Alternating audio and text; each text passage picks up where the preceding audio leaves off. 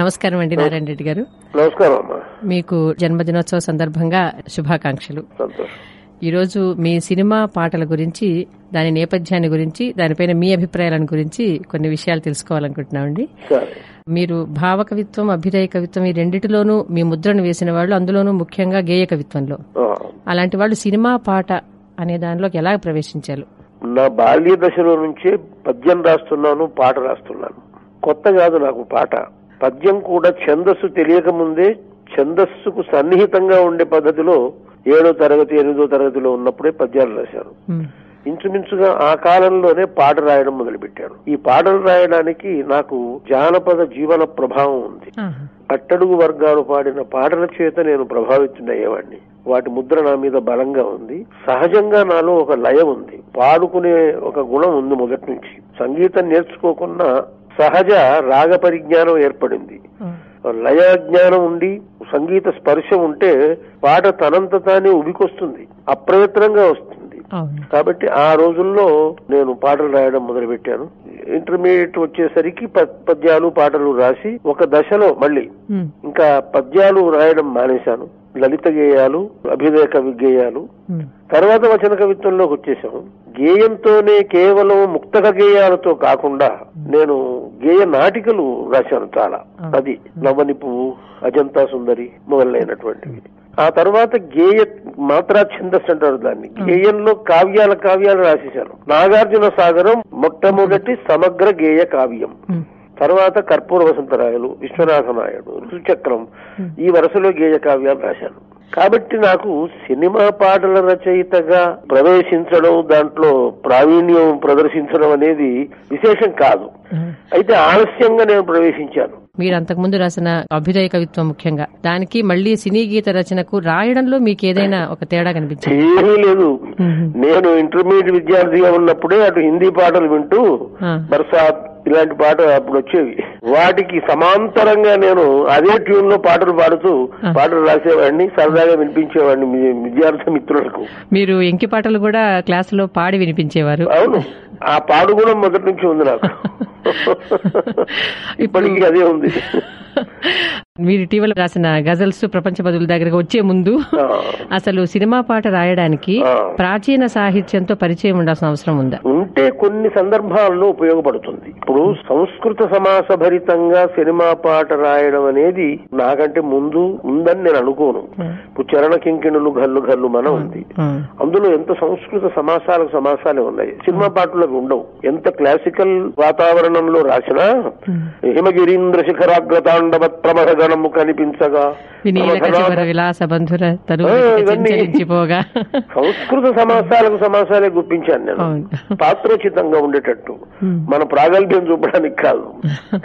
అయితే నాకు మొదటి నుంచి కూడా ఏమిటంటే ముందు కవిగా మనం మనల్ని మనం ప్రతిష్ఠించుకోవాలి ఆ తర్వాత సినీ గేయ రచ- గేయ రచయిత కావాలని ఆ దృష్టితోనే నేను పిహెచ్డి చేసే వరకు సినిమా రంగ ప్రవేశానికి కొందరు అడిగిన ఆఫర్స్ ఉన్నా నేను సారీ అన్నాను నేను పంతొమ్మిది వందల అరవై ఒకటిలో ఎన్టీఆర్ తాను నా గురించి విని సారథి స్టూడియోస్ లో ఏదో సందర్భంలో కలిసినప్పుడు ఆయననే అడిగాడు మీరు ఎందుకు పాటలు రాయడం సినిమా పాటలు రాయడం మీకేమైనా అభ్యంతరమా Hmm. మీరు ఇన్ని గేయాలు కావ్యాలు రాస్తున్నారు మీ గురించి చాలా విన్నాను అన్నారు అభ్యంతరం ఏం లేదండి నాకు తగిన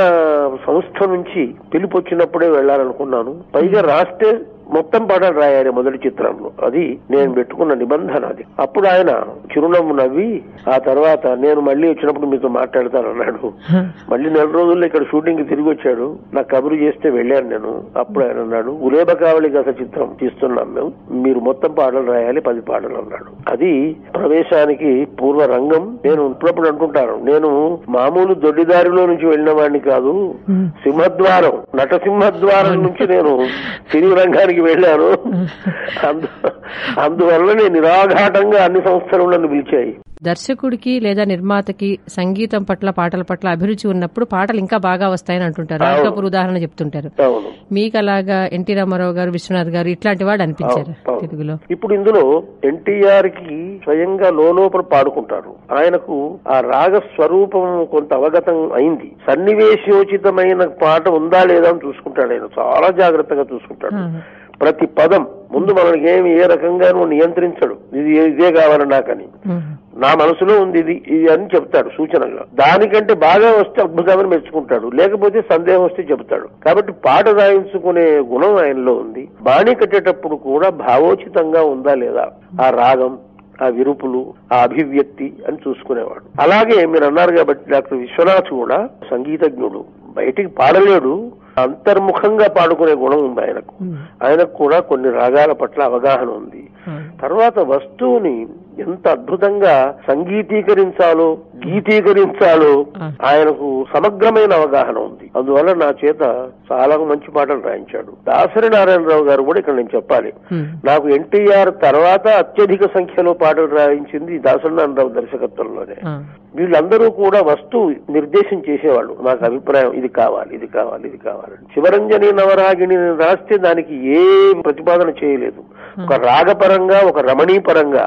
శివరంజని పేరది అమ్మాయి పేరు శివరంజని రాగం. రాగం శివరంజని రమేష్ నాయుడు గారు అద్భుతంగా స్వరకల్పన చేశాడు కథకు సంబంధించిన అంశాలైతేనేమో ఈ ముగ్గురు డైరెక్టర్లు వాళ్ళు సూచనలు చేస్తారు పరిమితులు చాలా ఉంటాయి సినీ గీతం రాయడానికి ఆ. మేము ప్రొడ్యూసర్ ని యాక్టర్ ని సిచ్యుయేషన్ బట్టి రాయాలి కాబట్టి మేము అనుకున్నంత మంచి సాహిత్యం రాయలేకపోతున్నామని కొందరు ఇటీవల వాళ్ళు అంటున్నారు ఆ. మీకు అలాంటి పరిమితులు ఎప్పుడైనా బాధించాయా మిమ్మల్ని నేను ఇటీవల పుడితే బాగుండేదే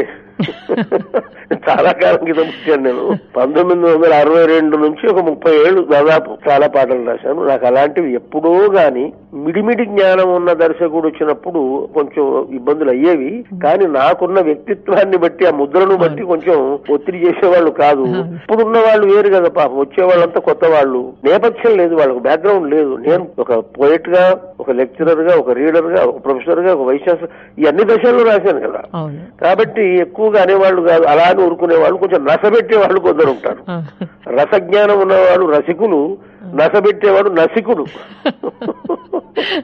అలా ఉంటారు వాళ్ళే సరదాగా మాట్లాడి ఇప్పుడు కాదు రెండో పూట మూడో పూట ఇట్లా రాసేవాళ్ళం రాసేందుకు రెండు పద్ధతులు ఉన్నాయంటారు ముందు బాణీ ఇచ్చి తర్వాత రాయించడం ముందు రచన వచ్చి తర్వాత బాణీ వేయడం మీకు ఏది సులభం అనిపించింది నాకు రెండు సులభమే ఇప్పుడు మల్లియలారా మాలికలారా ఉంది అవును ఘంటసాల సామాన్యంగా మనం పాట ఇస్తే ట్యూన్ చేసేవాడు ఆ. ఆయన ముందు ట్యూన్ చేసి బాబు ఇది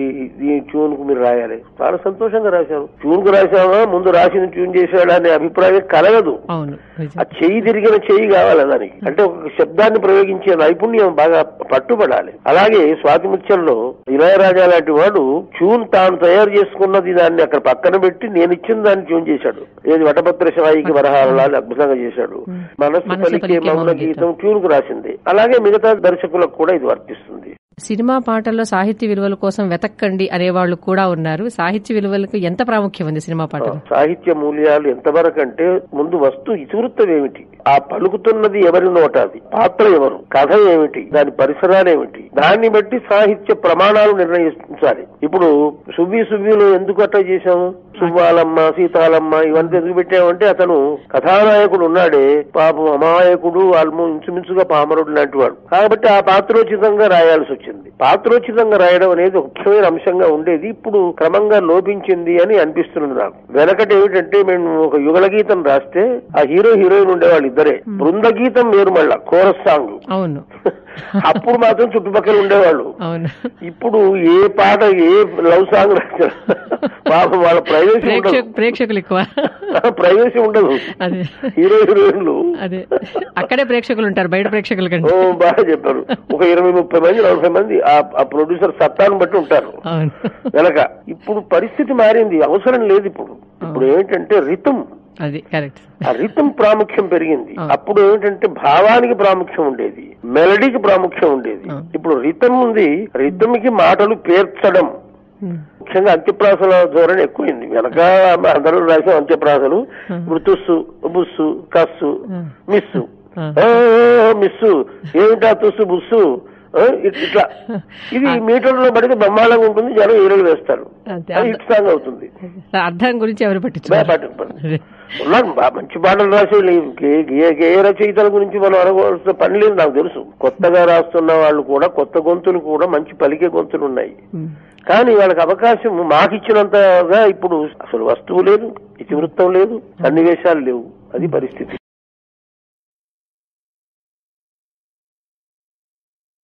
ఈ శీర్షికలోని అన్ని భాగాలను వినడానికి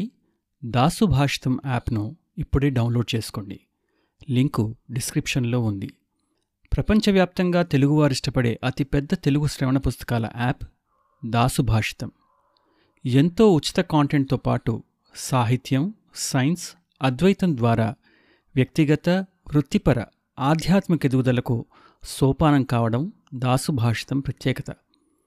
మరిన్ని మంచి శ్రవణ పుస్తకాల కోసం దాసుభాషితం యాప్ను Google Play Store Apple app స్టోర్ల నుండి నేడే డౌన్లోడ్ చేసుకోండి दासुभाषितम् दा सुभाषितम् దాసుభాషితం సమగ్ర శ్రేయస్సుకు సోపానం W W W dot Dasubhashitam dot com